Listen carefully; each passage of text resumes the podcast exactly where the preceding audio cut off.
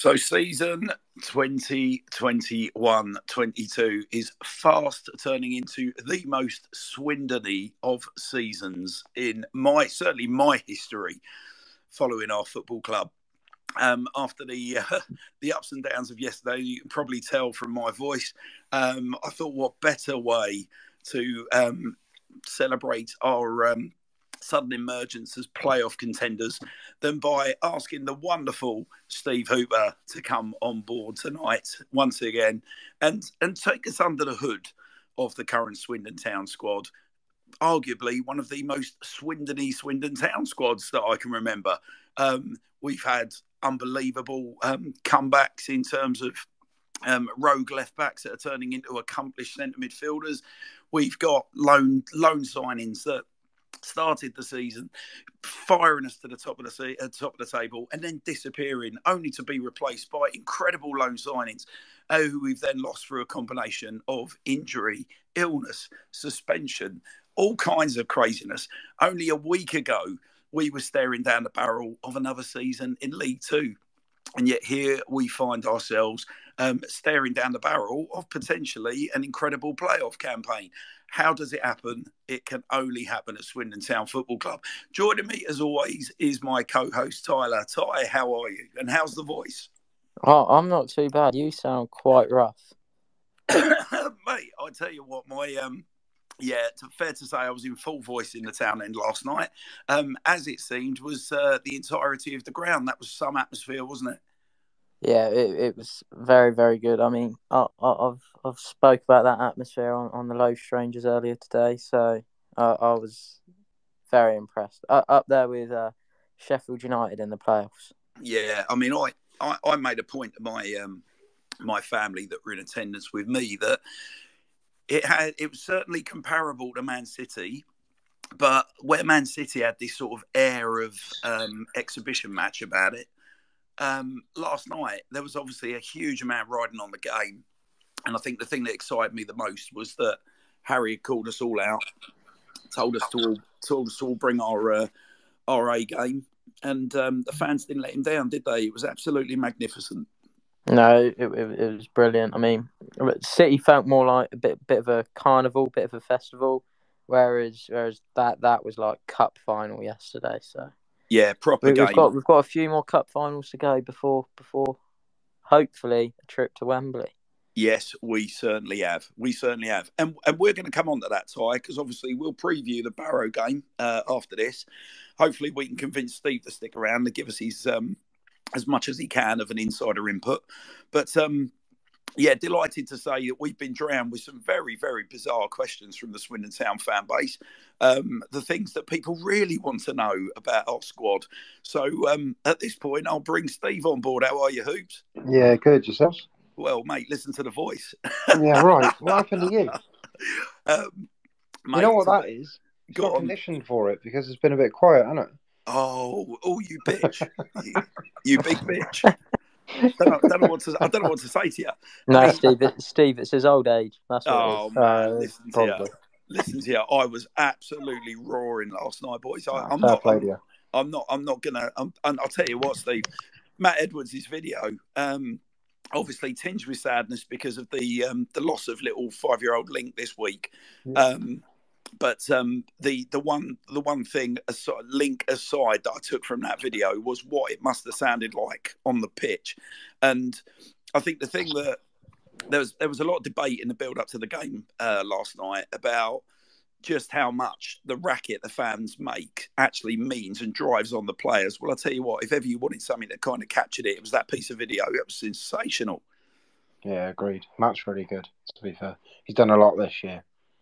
Um, yeah, no, he's he's exceptional at what he does, isn't he? Well, how, how did it compare for, for you, Steve? Being obviously you yourself and Jonah are um, are privileged to be in that position where the ground's kind of ramping up before kickoff, and you know the team start finding their singing voice, and then obviously you come out with the boys um, as they emerge into what obviously last night must have been an absolute cacophony of noise. I mean, how does that rate in terms of um, atmospheres you've experienced?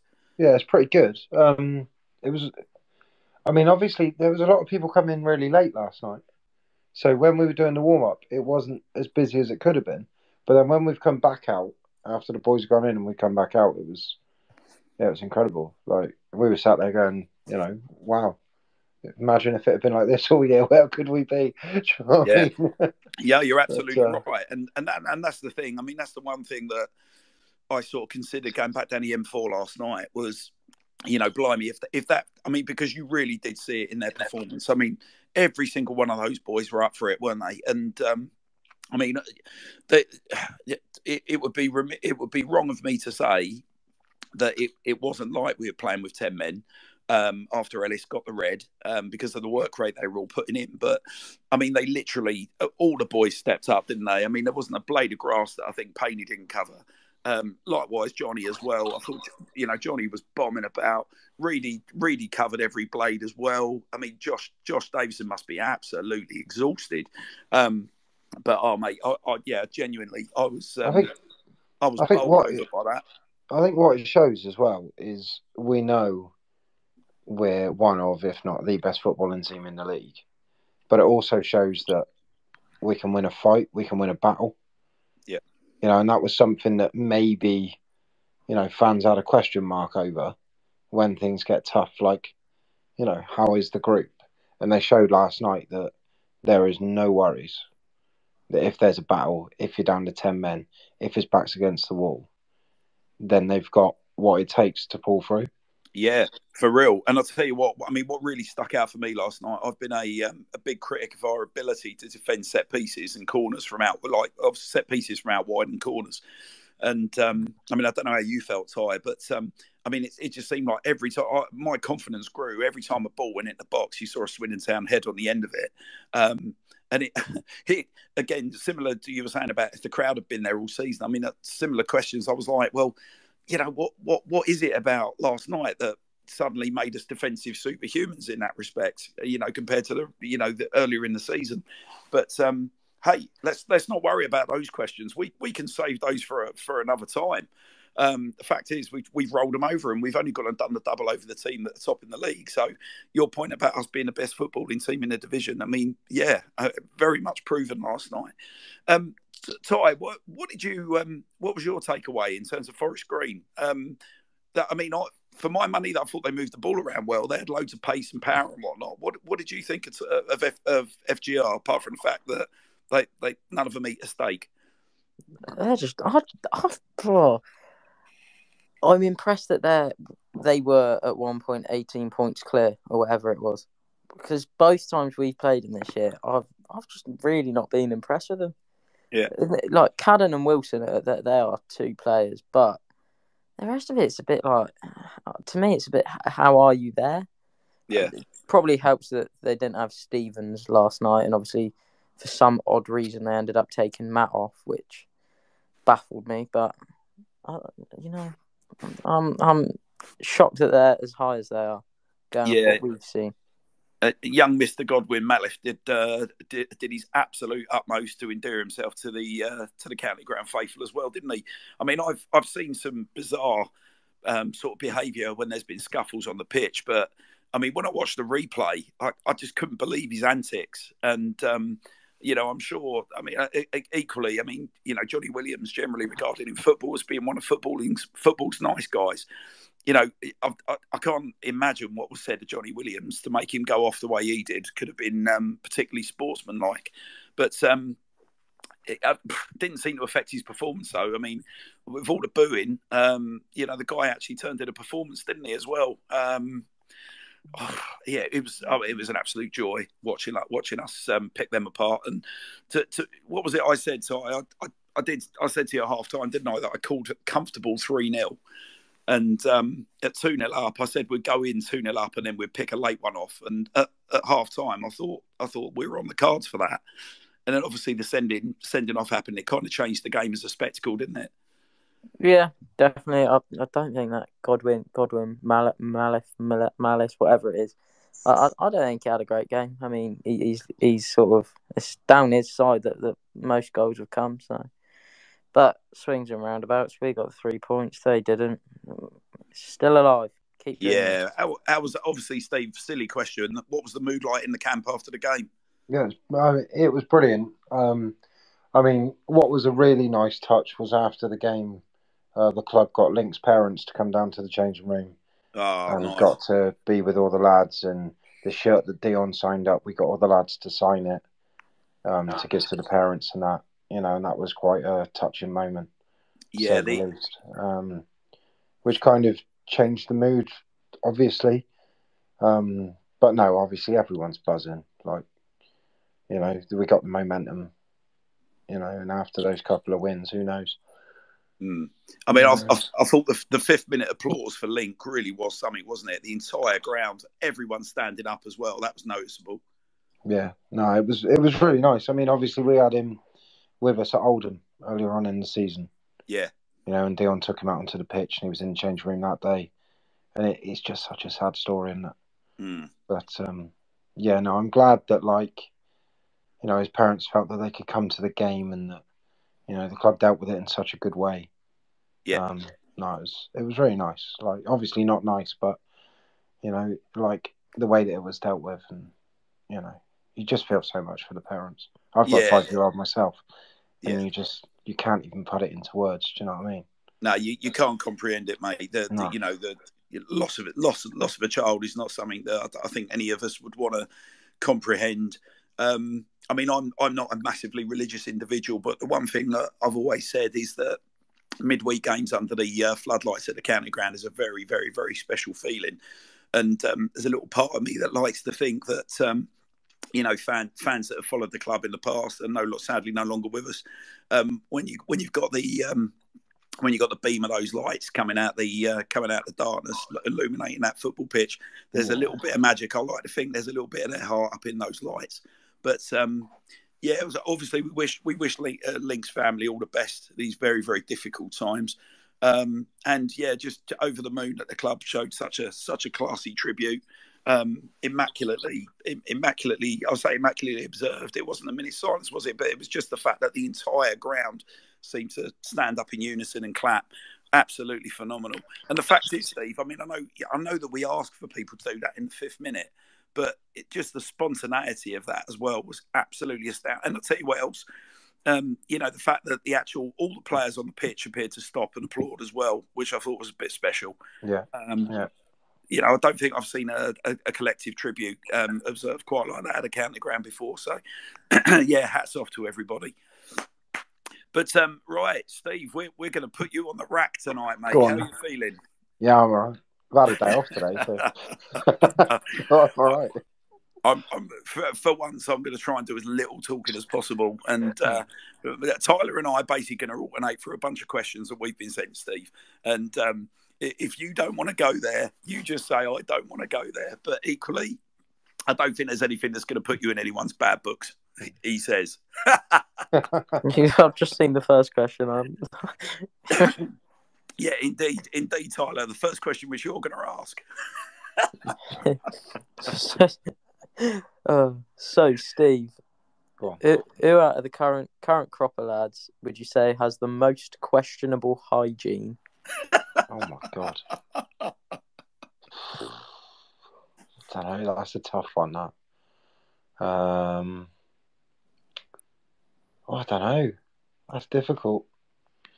I could give you the best hygiene and the best routine. Oh, well, go on then. That's Harry McKirdy, obviously. Interesting. Spends about thirty minutes in front of the mirror, putting all sorts of stuff in his hair. Mad. Crazy, but no, I don't know really. Um, they're all pretty clean. They're- That's they're what I all- Who do, Yeah. who do you think, Ty? Who do you think then? Let's take the pressure off Steve.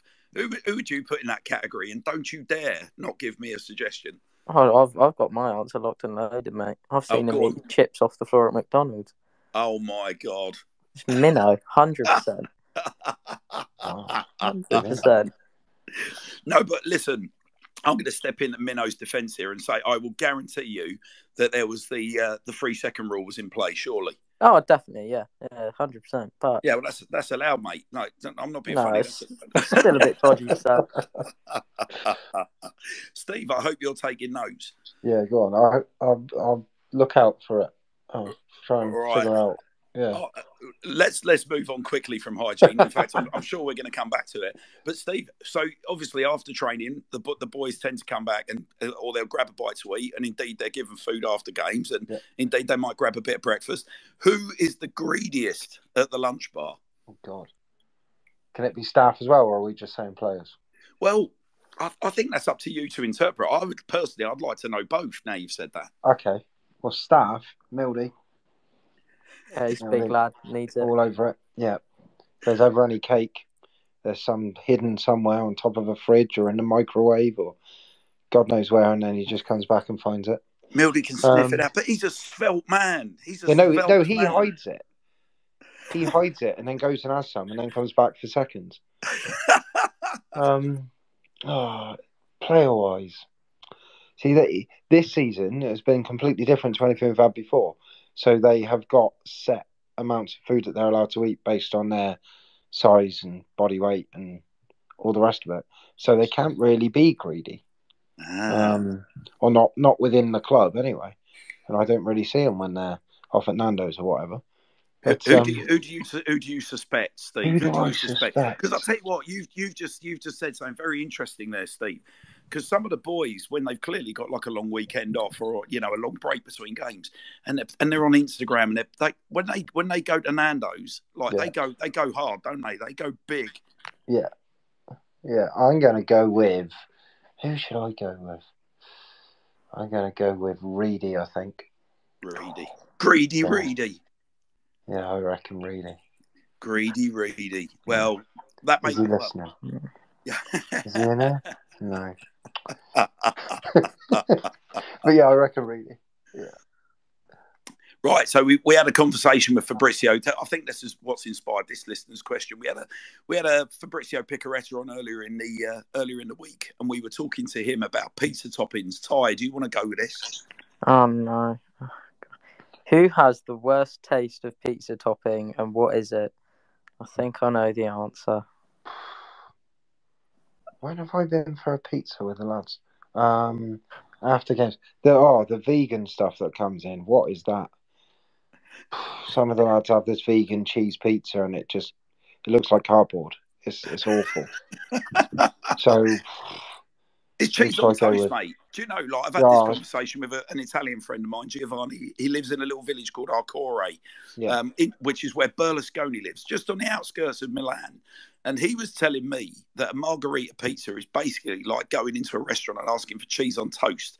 And he said to me, Don't you ever, ever come to Italy and ask for a margarita. He said it's just not allowed. And Fabrizio Tyler, he got very, very defensive, didn't he, about pizza toppings? He was Mhm. talking about people people being literally being beheaded.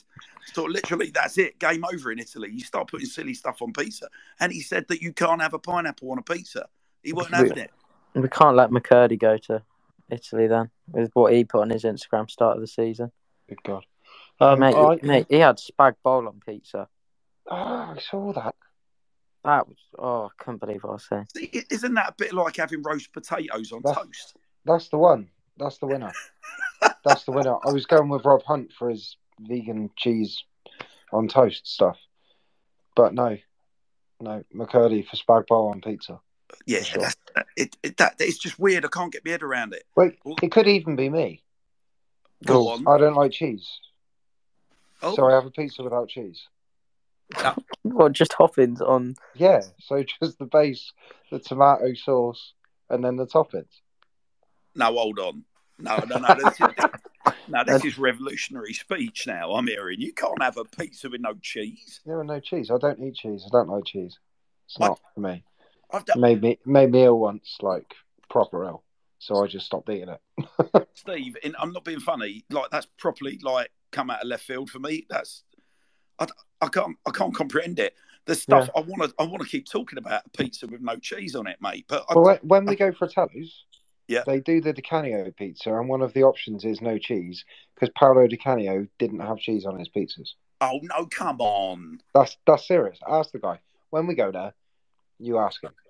He'll tell you. Well, look, look, all I'm going to say is, mate, they better load it up. That's all I'm going to say. Oh, There's yeah. got to be a lot of Oh, yeah, topping 'cause- on there. Because you ain't got any cheese, you get all the extra toppings. They they they go to town on it.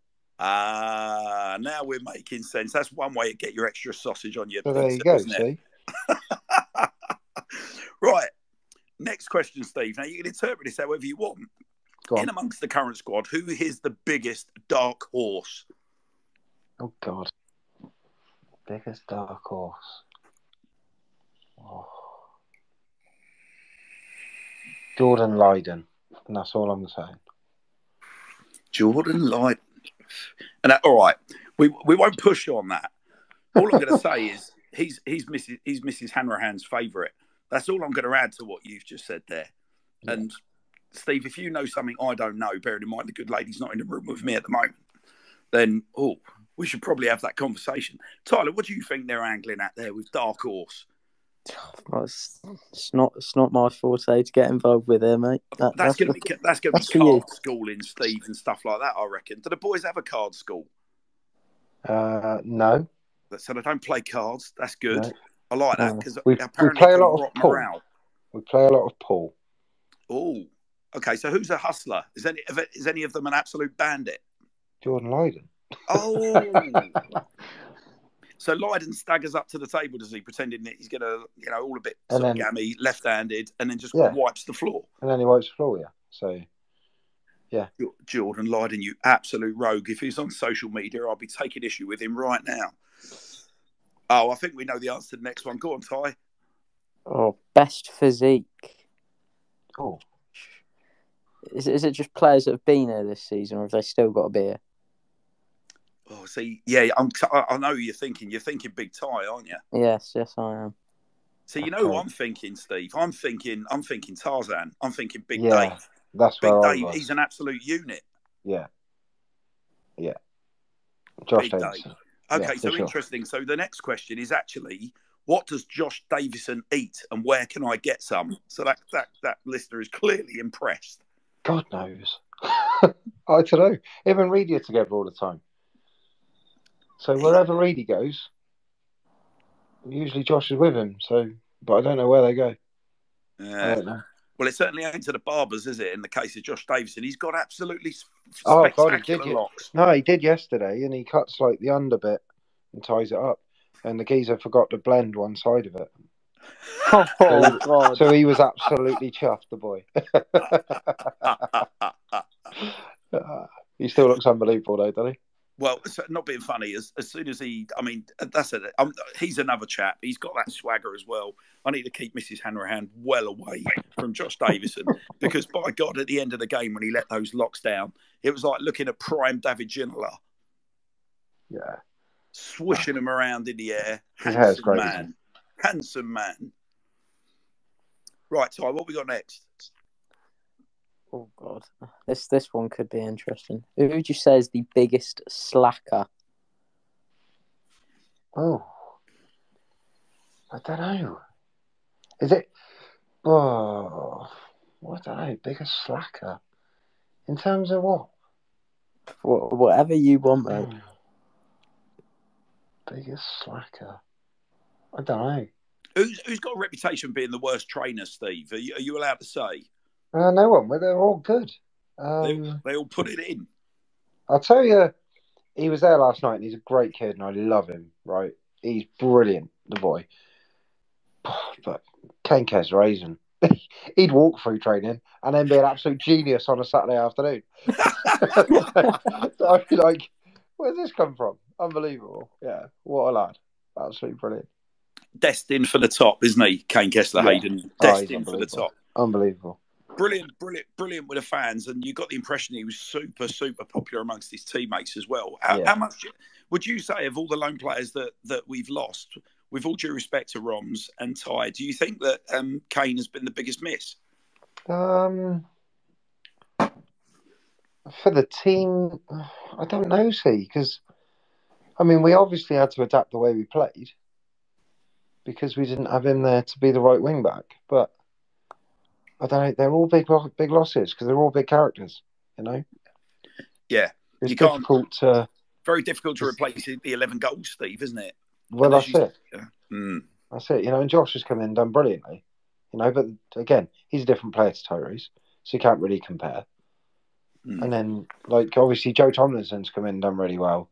And then, you know, he's he's got injured now, and you know he needs to get himself back and do what's right for him. Um, I'll tell you one who is a big miss, who wasn't with us very long, but Brandon Cooper. Oh, what a I, player! I thought he was taking us all the way to automatics, and I've told him that. Yeah. I thought he, this is the guy. He's taking us all the way. We're going to get promoted because this guy's unbelievable. How Yeah. we got him was anyone's guess. And yeah, for him to get injured and and have to step away was, yeah, that was a big one. Yeah, and he was really for me for my money. He was really bringing the best out of um, uh, Jake O'Brien as well. Yeah, Not that I mean, it's it's fair to say Jake. I'm sure he'd be the first one to admit it, some of his performances have been a bit hit and miss since um, since we've lost Brendan Cooper. But Bre- Brendan Seam, him and o- uh, and O'Brien were forming an absolutely phenomenal looking partnership at the back, weren't they, Ty? Yeah, I mean, they they were both they're both young, so so you thought it lacked a leader, but Christ, Cooper knew how to shout at people, didn't he? Especially with that thick Welsh accent he has. Oh, he, he, he, he, he if he shouted at me, I, I'd, I'd do it. on the on the flip side of that though, how good have Frenchie and Dion been the last few weeks? So Oh, so man. good, so so good, especially Frenchie. Oh, Three what a assists guy. Oh. yesterday and, and, and a key involvement in the in the first one. Yeah, baller. Yeah, absolute top class. That diagonal last night, by the way, talk to me about that for the second goal. What, what is that I- to say? What- I wasn't even out there for the second goal. uh, yeah, I mean, uh, so, I mean, yeah, it's cool. I, d- I don't necessarily want to go down a rabbit hole of, um, you know, of, of of of taking on, you know, some of our fellow fans and the, and the and the views on um on on those two boys, but it, it's it's not gone it's not gone amiss, Steve. I'm sure you've probably seen it on the socials today about people coming out and sort of suggesting that you know if if this is if this is Mathieu Baudry's form between now and the end of the season, give him another year. I mean, he's he's looked absolutely phenomenal last couple of games. Um, Yeah. absolutely, absolutely top draw, and um, I'm I'm reliably informed he's a top top bloke behind the scenes as well. I mean, he's been with us three years now. I love the guy. He's like one of the top boys. Um, but I think it'll be up to him. Do you know what I mean? I think if he wants to carry on, then you know I don't see any reason why he couldn't. But it's up to him. If if he feels like this is it for him, then it'll be it for him. If not, and even if he doesn't get something at Swindon, he could probably do another year somewhere else. Yeah, So you know, it, it's up to him really. I tell, I Steve, I tell you what surprised me. There's obviously all the talk is that you know he's going to go for his financial qualifications, and that's what the future looks like for him. But um, I I remember thinking um, when he's coming under Wellens, the first time I heard Frenchie speak, like because I love the way he talks about football, refreshingly honest, and he's got certainly got footballing principles. I honestly thought the Frenchie would go down the coaching and management route because he seems to have that sort of aura about him. But um, it would appear that his ambitions are going to mean he's going to be lost to the game. Yeah, I think so. I think. Funny story about French actually. The day we met him, so we are down in Southampton doing some fitness testing and stuff, and we pulled up in this car park. We're carrying some kit in and that, and one player turns up. Oh, hi, nice to meet you. I'm Steve. Hi, nice to meet you. I'm Rob Hunt. Okay, that makes sense. Um, next guy comes up. Hi, nice to meet you. I'm Steve. Hello, uh, I'm Frenchie. Sorry, Fred. What you want us to call you, Frenchie? Oh yeah, Frenchie. Yeah. So then I had to go and find out what his actual name was yeah. when we got into the building. I was like, he says Frenchie, but I know we haven't signed anyone called Frenchie. So what are we doing? but yeah, there you go. And now, literally, like anyone he meets, he's Frenchie. There's no. Aw- awkward introductions. Yeah. Yeah, mate. Don't worry. It's not like I've got to put your name on the back of your shirt or anything like that. Right. What we got next then? What have we got next? Um, who sleeps the most, Steve? God. Don't know. Louis Barry always looks like he's been asleep. He comes in in the morning and he looks like he's just rolled out of bed. he's always looking tired. So I'm going to go with Louis Barry. Louis Barry. Fair dues. Are they um are they are the boys sort of fairly lively on the coach the game, Steve, or do, is there anyone that sort of is able to sleep on a clothesline? So Well, we- we used to go on the coach, me and Jonah, but now we take the van to every game. Yeah. So I don't really see it or, you know, have any kind of knowledge of what's going on. I mean, Jake's listening in, and Jake's on the coach most games, so he might he might be able to tell you. But See, But- it's it's it's not it's not a safe place to fall asleep, is it? Let's be honest. oh no, don't fall asleep on the coach. Nah, nah. That's No, Well, you can't, you Jake, can't be it- doing it- that. If if Jake wants to come on and share any stories about who's grabbing a kip on the coach, he's more than welcome to send us a request, and we'll we'll hear all his, all his war stories. Um, what we got next, Ty? So th- this one you can definitely answer. Who is the worst for leaving their kit inside out? Oh, Carlson. Oh wow, um, the skipper, Dion Conroy, always inside out. we we have a guess. We pick it up and we go, hmm, whose kit could this be? and then we flip it in the right way. Oh look, number four. He always likes lazy the, he, he likes the bottom cut off his shirt as well, don't don't he? Yeah, That's he what does. he's saying. I have to cut quarter of an inch off the bottom of every shirt he ever wears. Is there an explanation for that? Is that just a No. length thing? It's- uh, who knows? I don't know. So he you're just asked to me to do it. You, you imagine the skipper comes and gives you a shirt at the end of the game. You, you're going to feel a little bit shortchanged, aren't you? Like getting back in the car and going, "Oh look, I've got the skipper's." Oh, he's vandalised it. Brilliant. Yeah. bang, bang goes your eBay resale value. Probably be worth more because there's a story behind it. I don't know Yeah, what the story is.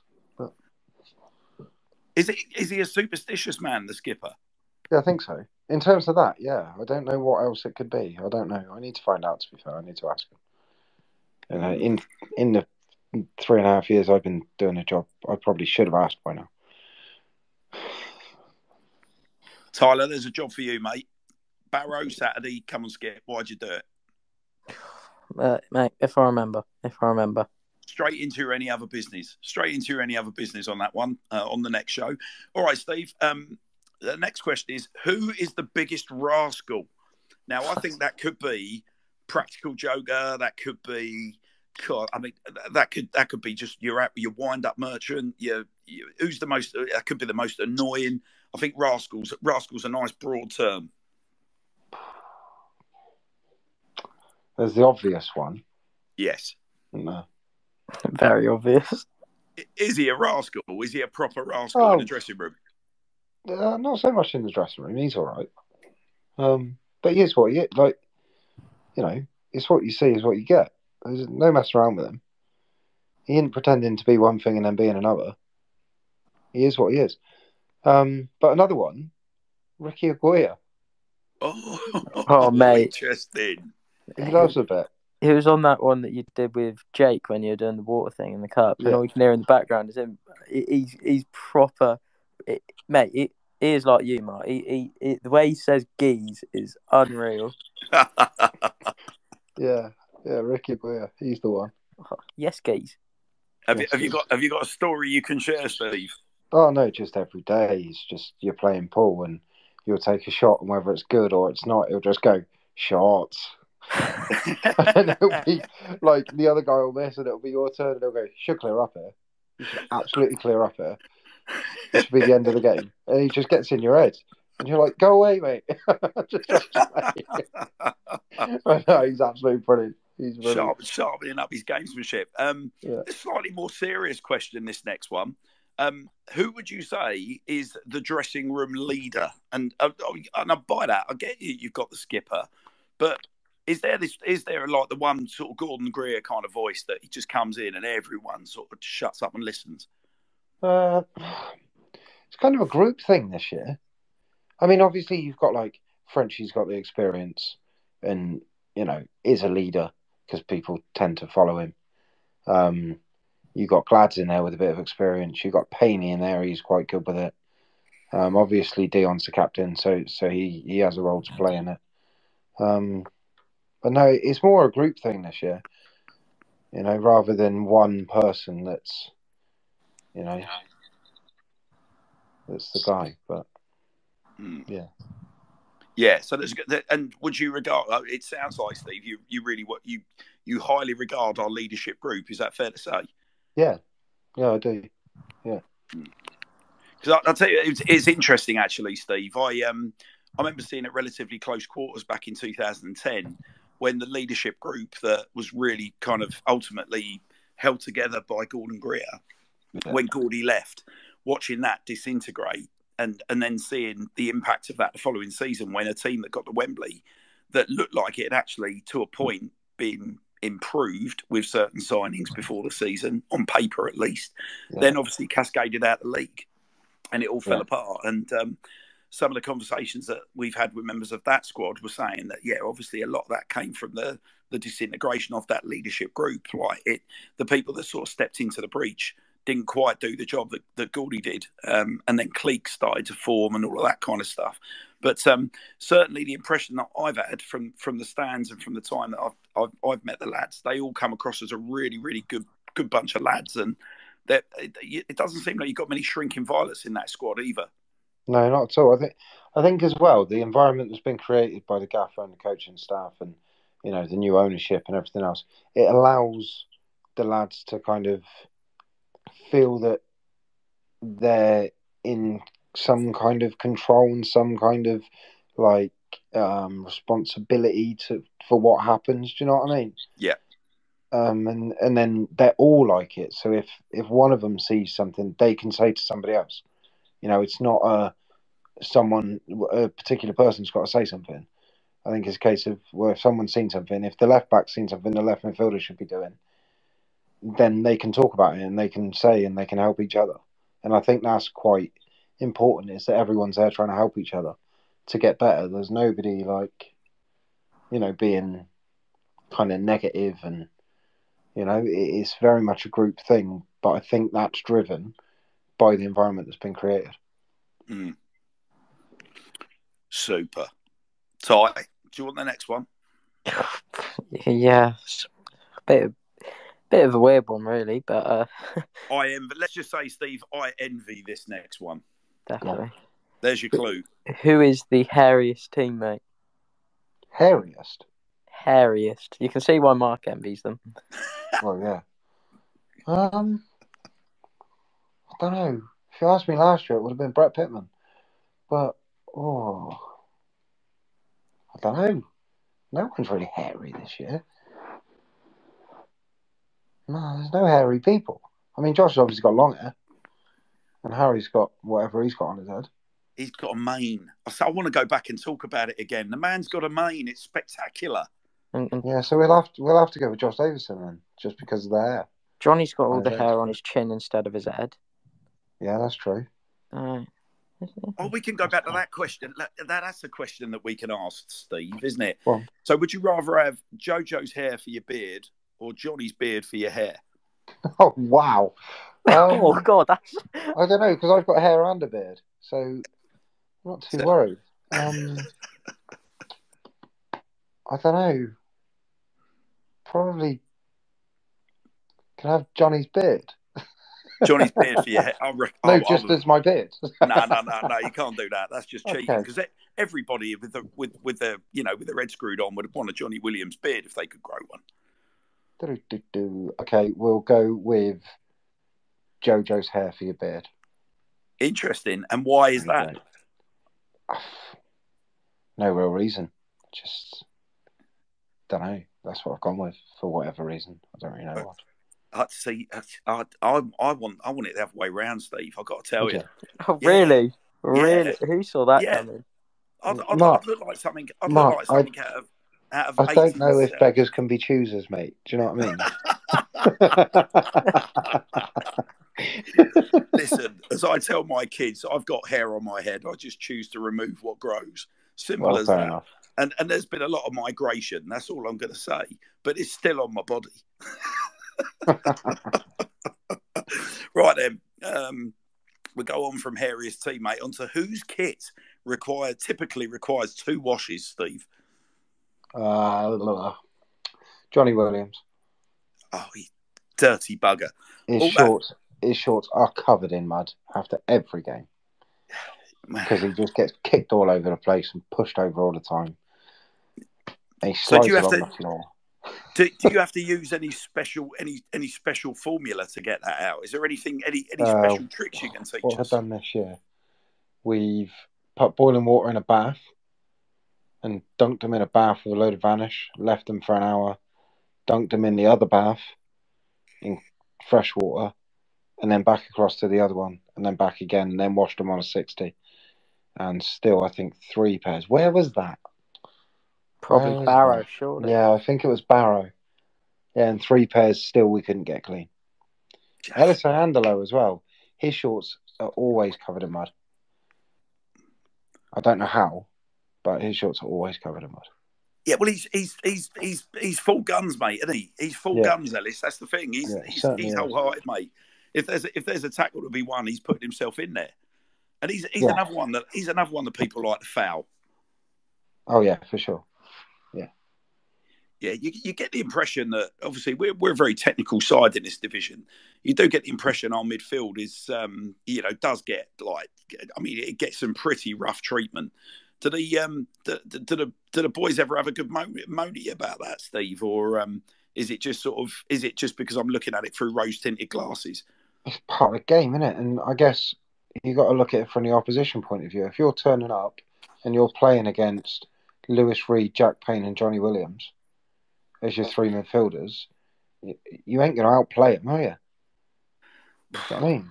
No, Don't- very true. especially in League Two, they're, they're looking at it going, what, what, how am I going to stop them? What am I going to do? You know, and then you've got Harry McKirdy running on you, and you know, so yeah, I think they just come with a little tactic, don't they? Yeah, Uh, the old fashioned the old fashioned reducer. But that's, that's the game, isn't it? Do you know what I mean? Yeah, yeah, it, it's very true, very true indeed. Um, what we got next, Ty? So, who would you say is the most helpful teammate? And then another question to add on to that: who who's been the most sort of welcoming with all the all the TikTok stuff you two do? Reedy's all over it. Reedy loves the Oh, TikTok. it's just oh, it's just thought of the day. It's brilliant, isn't it? oh, it's some of it's so silly. Yeah, but it's brilliant. It is brilliant. It's brilliant. But it's What's so what- silly. What, Oh, Reedy loves the what's TikTok. been your favourite, Steve? uh, what What's been your favourite thought of the day? Oh, favourite thought of the day. Um, oh, the boxing ring one. Oh, if a a I- I boxing think- ring is truly a ring, why is it square? No, I, I think for me it was it was the one with the uh like you ca- you can move your bottom jaw but you can't move your top one. when he goes, you're doing it. it met, I, I showed that one to my mum and she started doing it and I found that really funny. oh. See, I jumped. I just, I just jumped straight on the. Um, I just jumped, jumped straight on the uh, gifts, and uh, got the Canadians in South Park talking. I said, "Well, the Canadians can all talk with the upper part of their mouth. I don't know what he's talking about." That's good.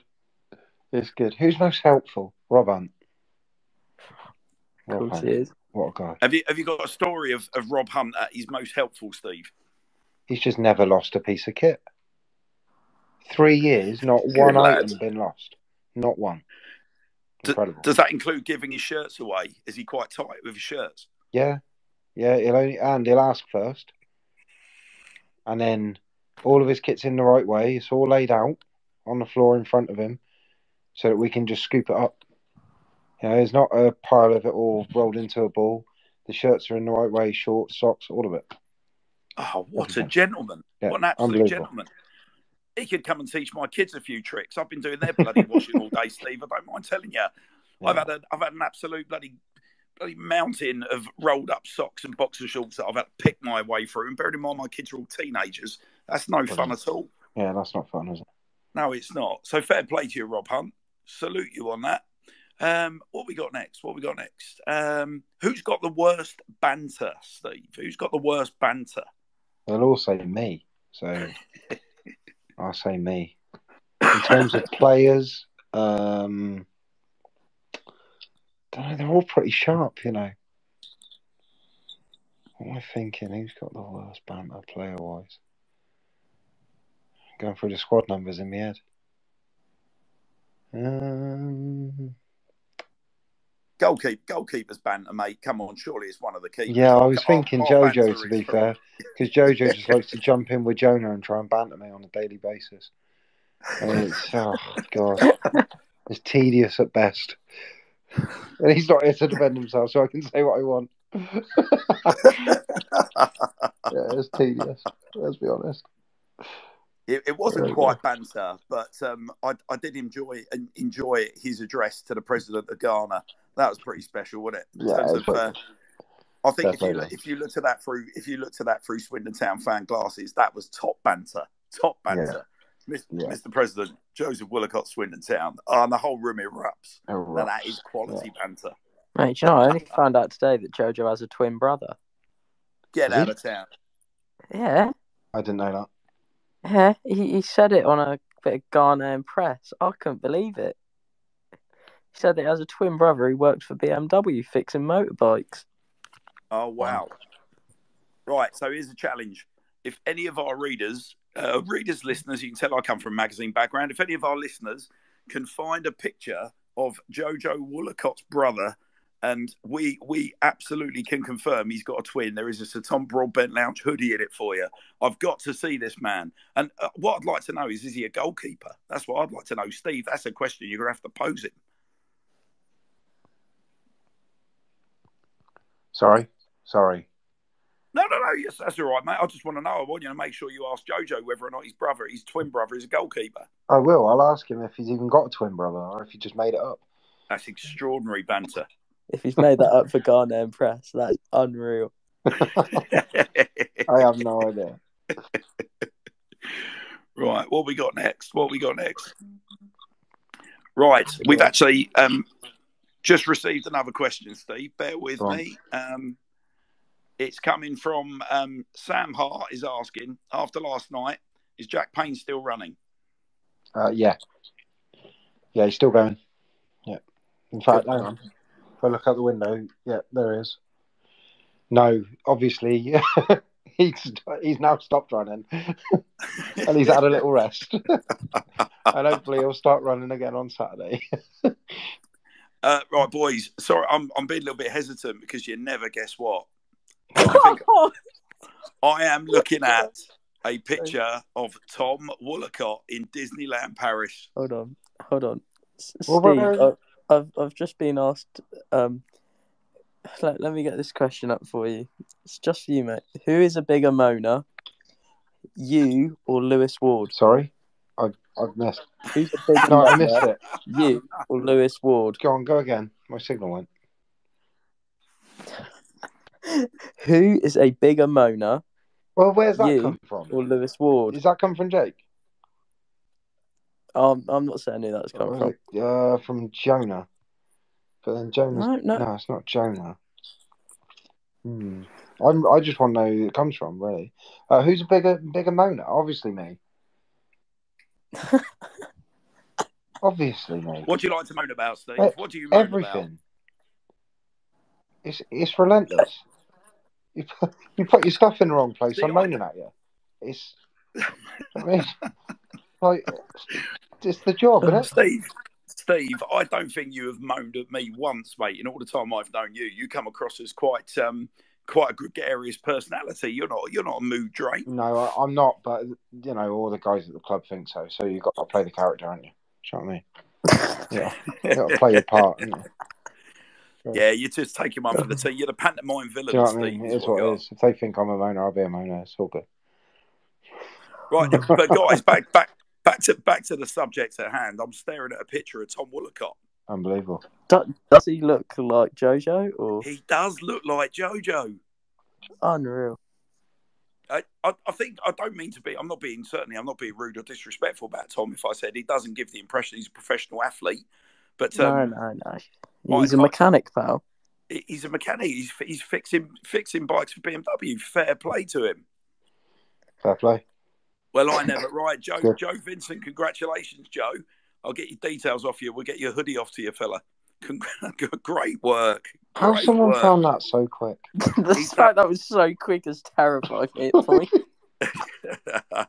Joe, you know something. You know something or someone we don't clearly.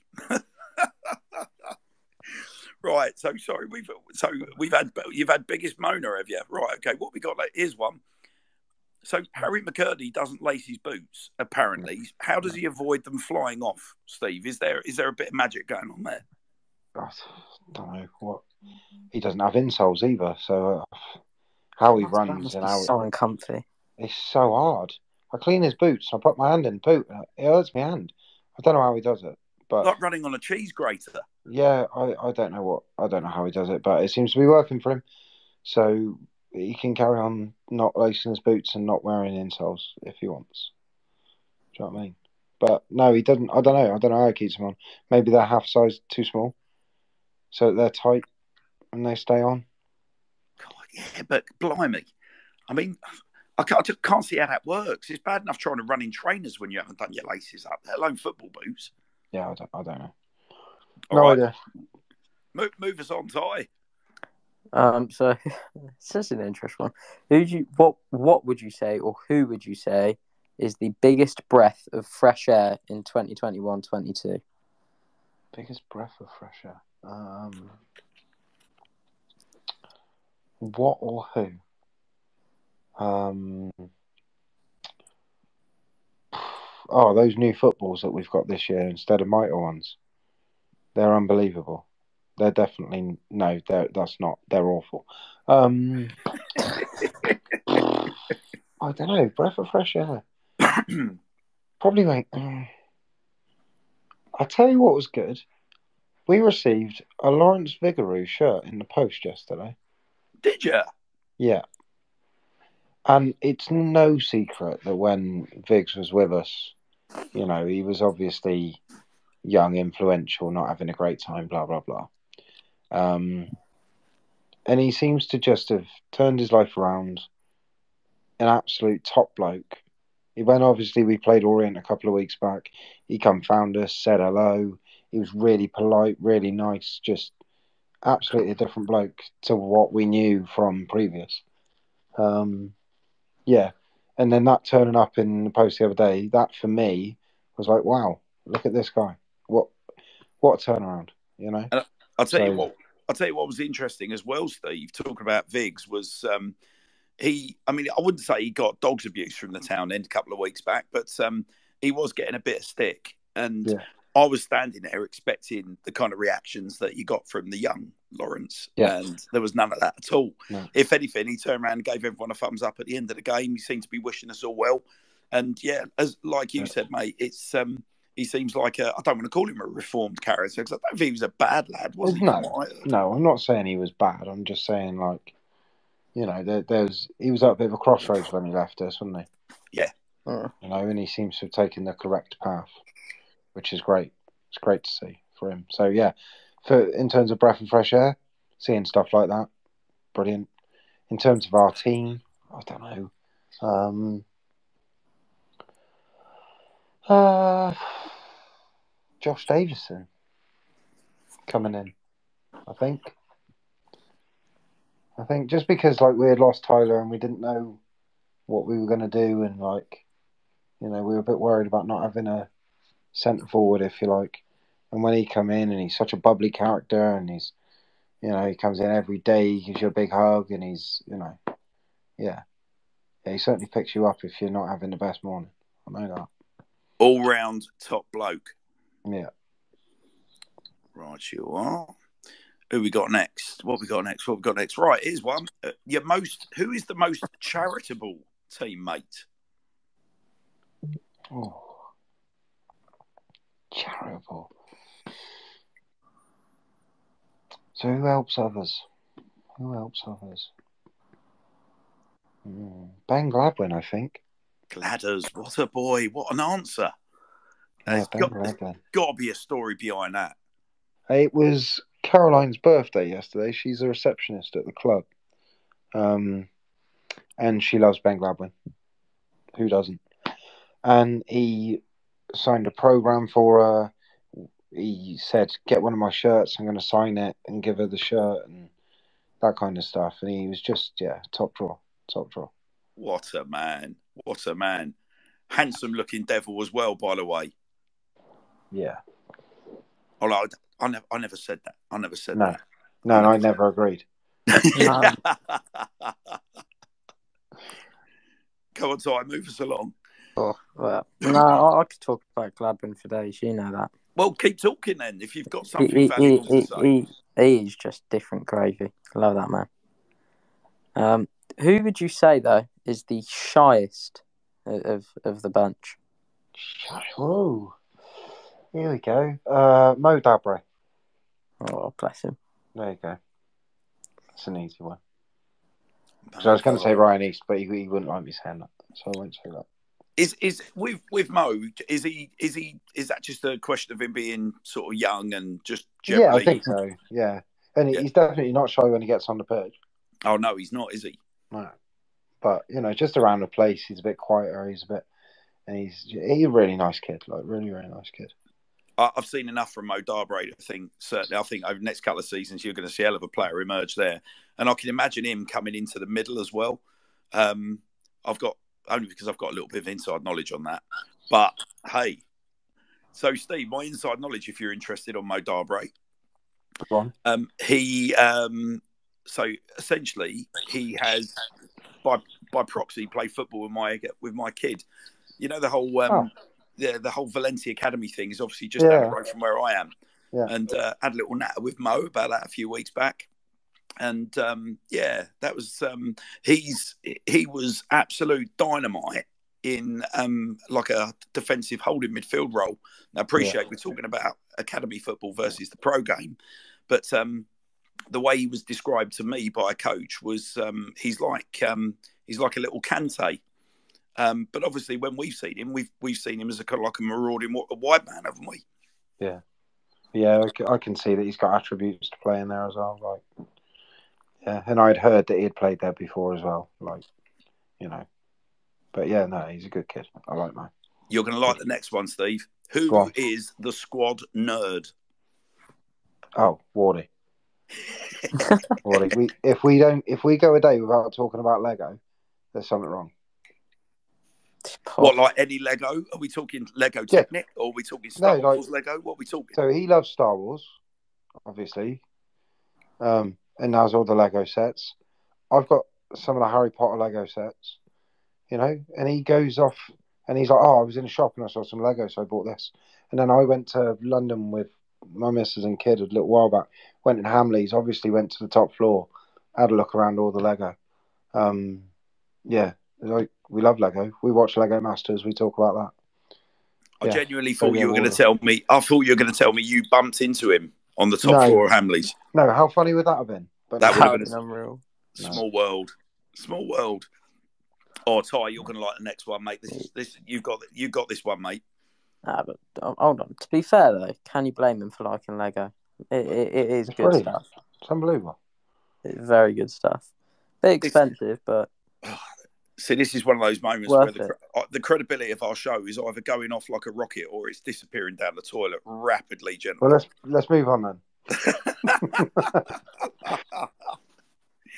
I, for what it, for what it's worth, I got I got bought a ton of Lego at Christmas this year. It's the first time anyone's ever bought me Lego, and I, I can't bring myself to sit down at a table and do it. And I don't know whether that's a shocking indictment on me or whether I just need to give it. It's a bit like skiing.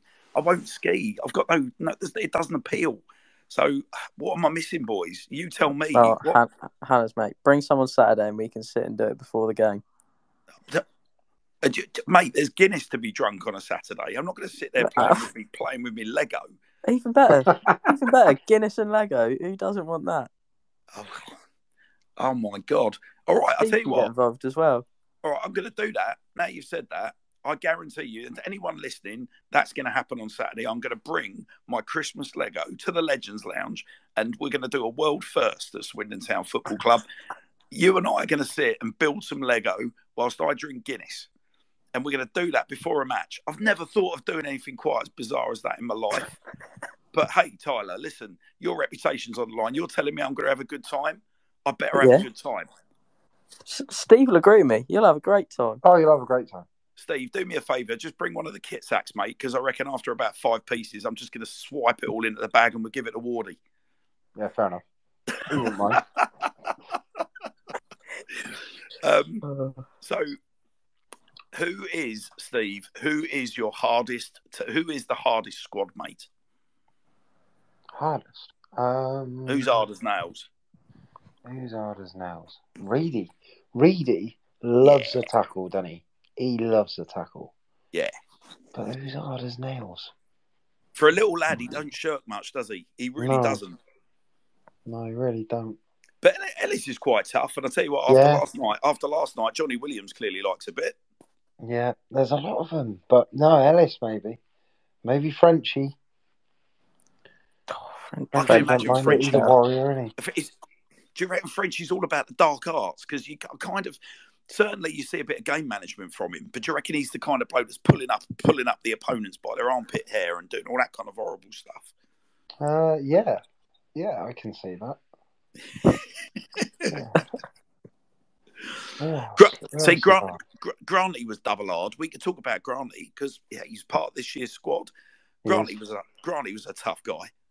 Yeah, I mean, yeah, on the pitch. I remember a game, right? So the year we got promoted, uh, when we won the league, he's playing centre mid for us, and Harry McKirdy was playing for Carlisle, and he just kicked him all over the pitch.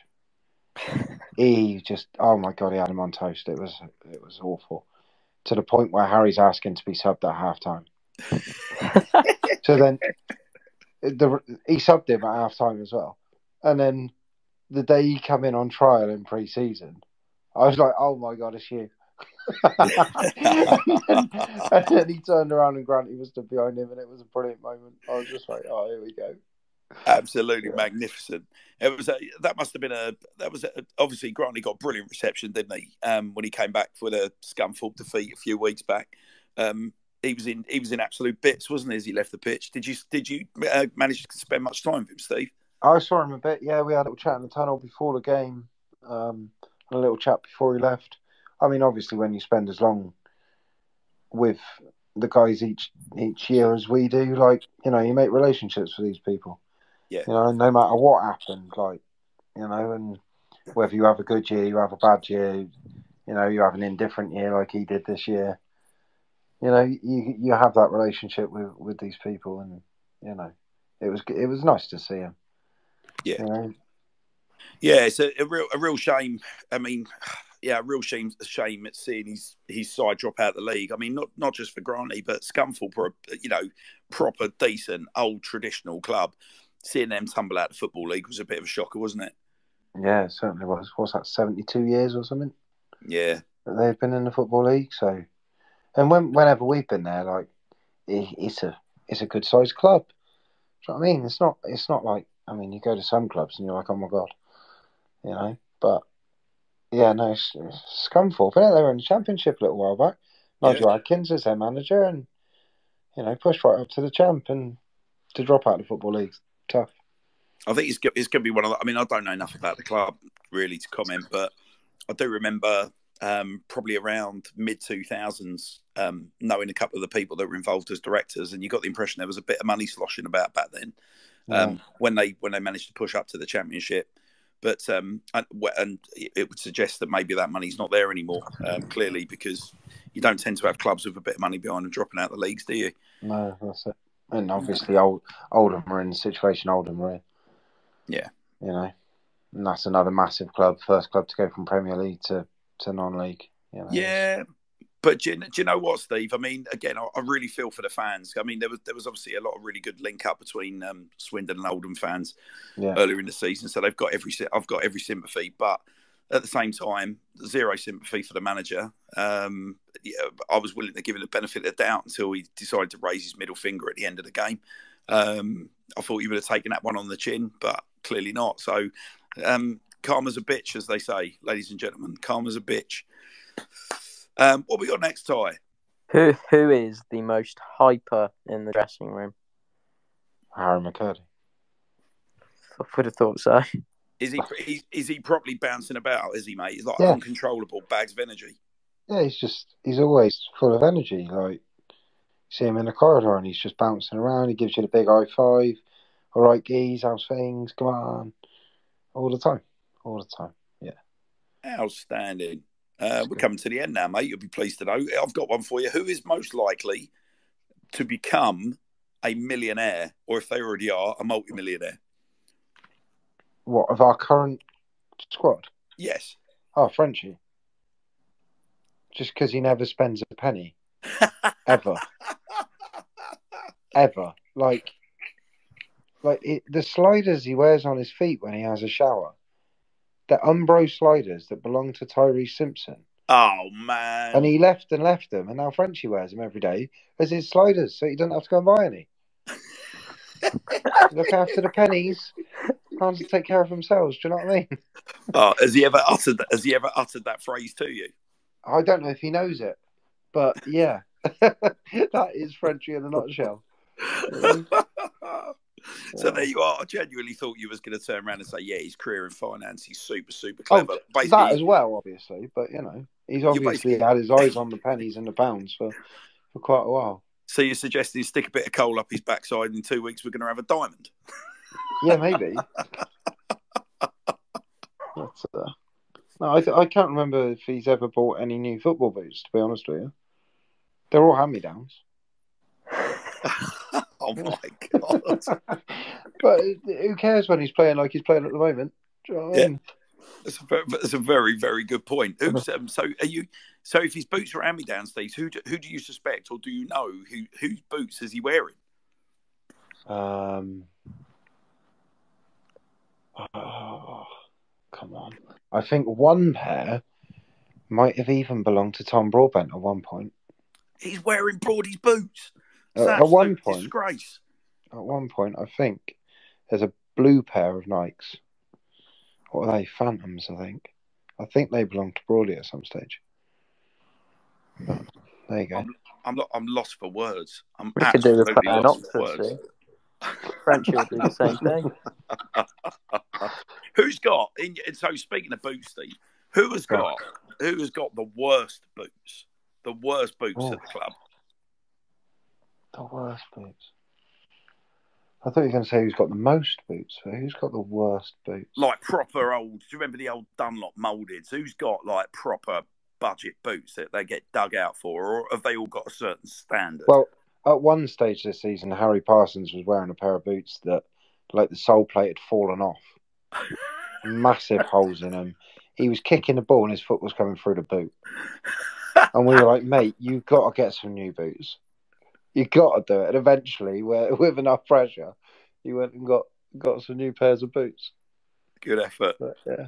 But so, but but nobody's nobody gets dug out for like essentially having quite clearly raided the um, the football the professional footballer footballer's boot equivalent of the jumble sale.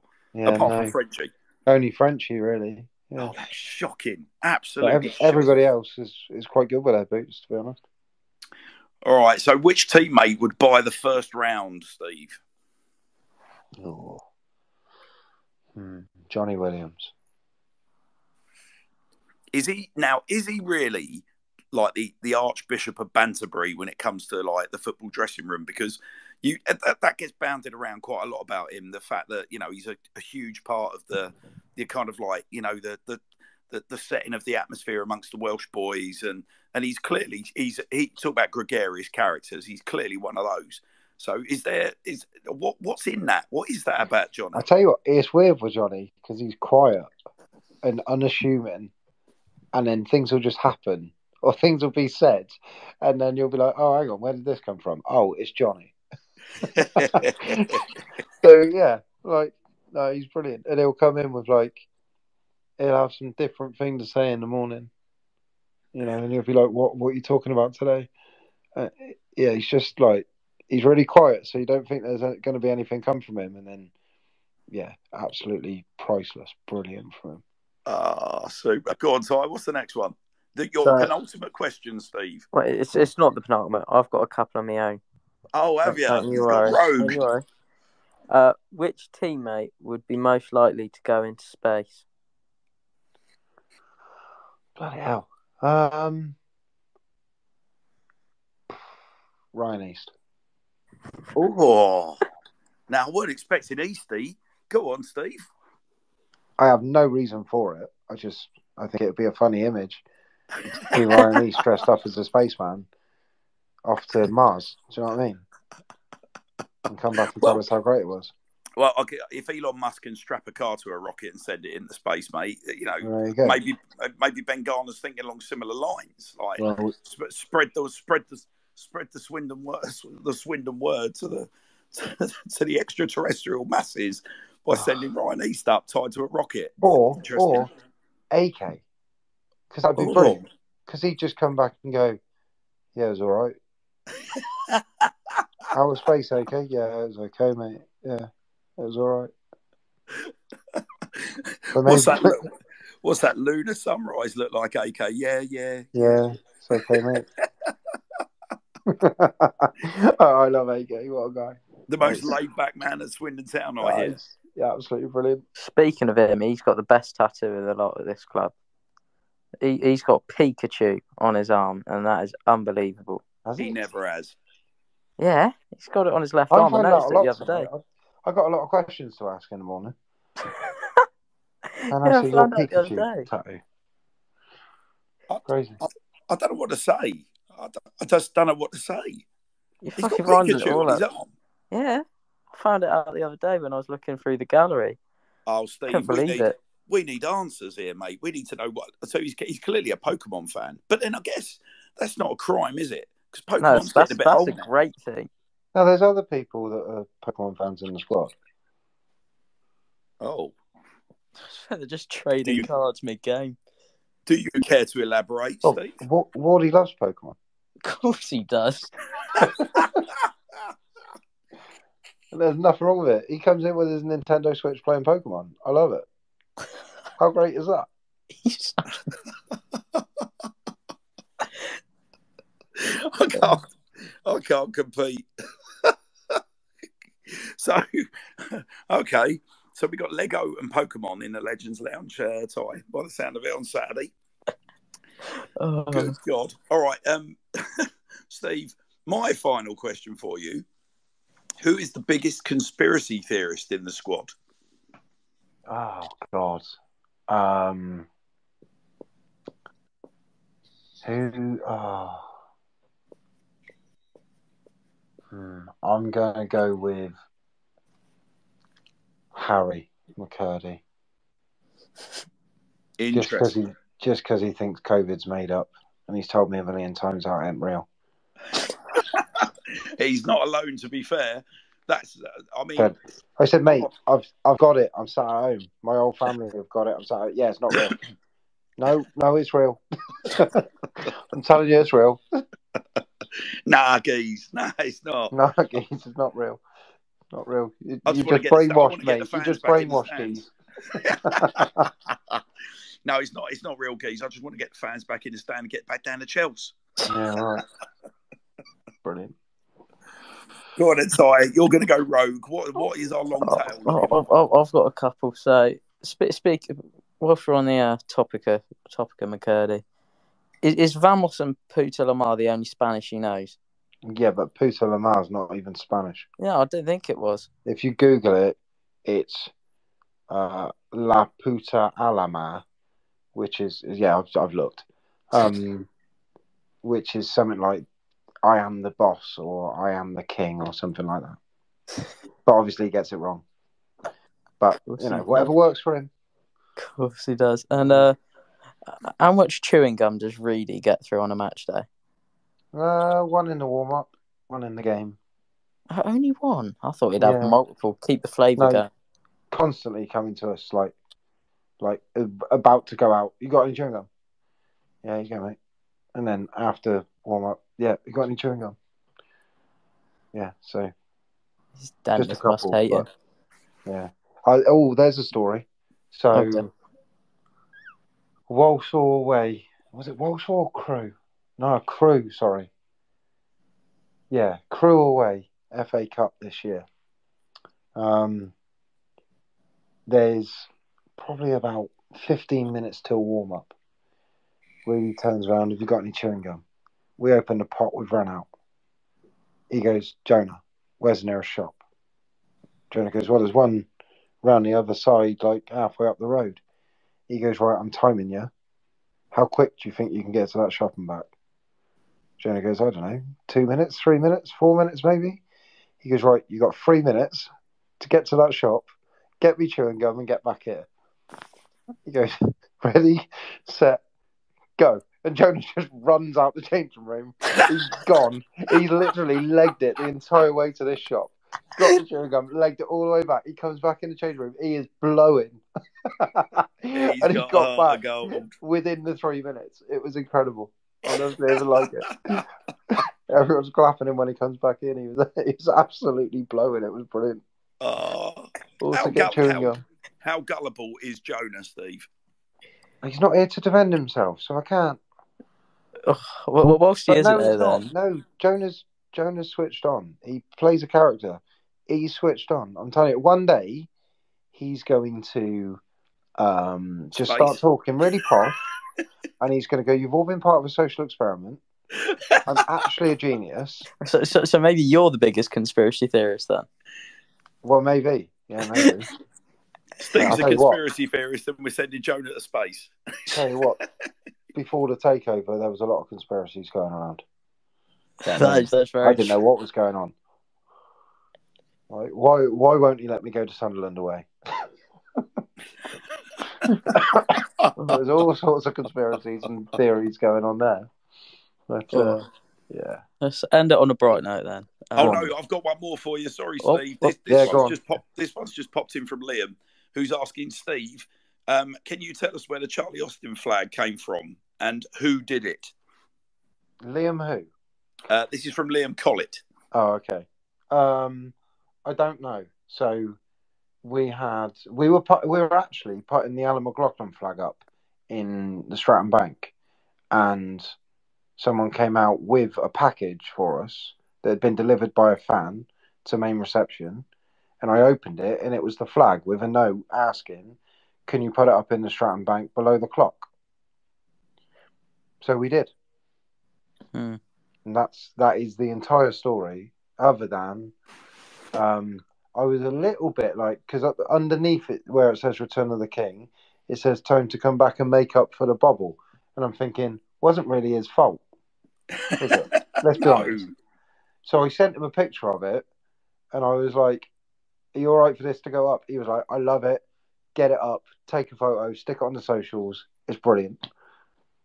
So I did, but uh, yeah, no, that was it. Really, it was just a fan who wanted it put up and had it delivered to the club for us to put it up.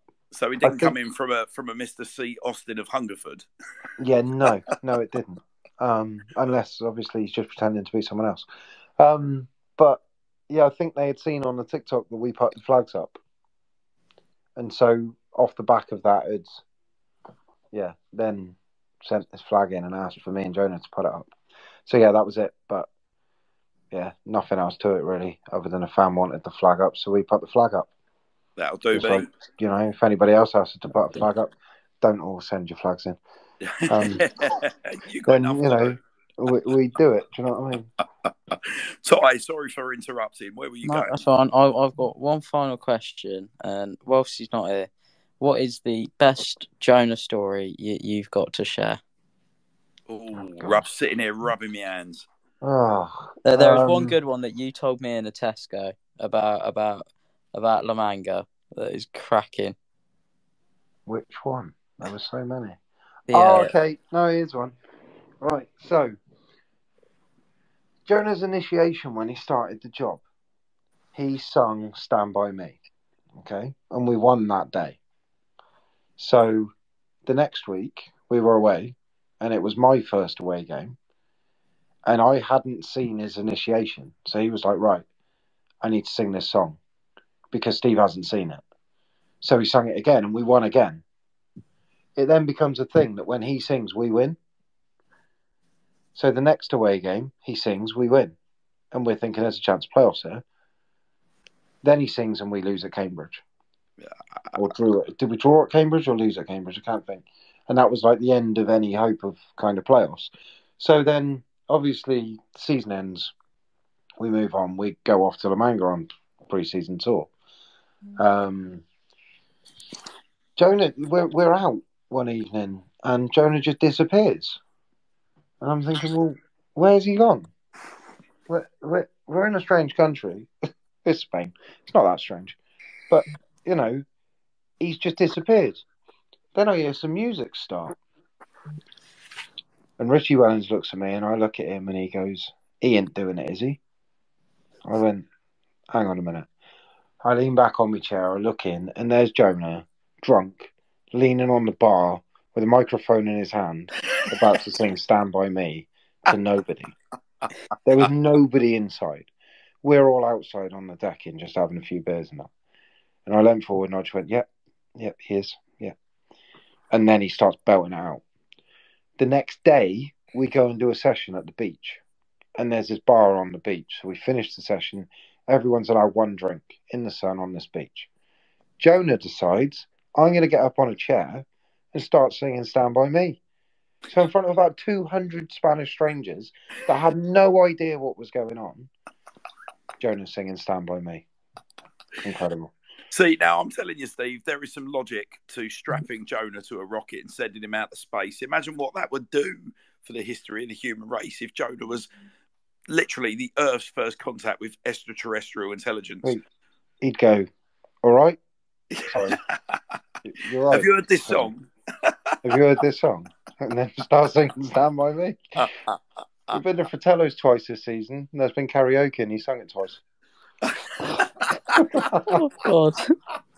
But it's brilliant, and all the lads buzz off it, and you know they all love him. Everyone loves him. So, S- Steve, you're doing yourself down, mate. All that, that, mate, you've got at least three stands in that ground that all buzz off you boys, and um, no more so than tonight, mate. You've been absolutely terrific. Hope you enjoyed that. I don't think we've thrown you under a bus, have we? no, it's good.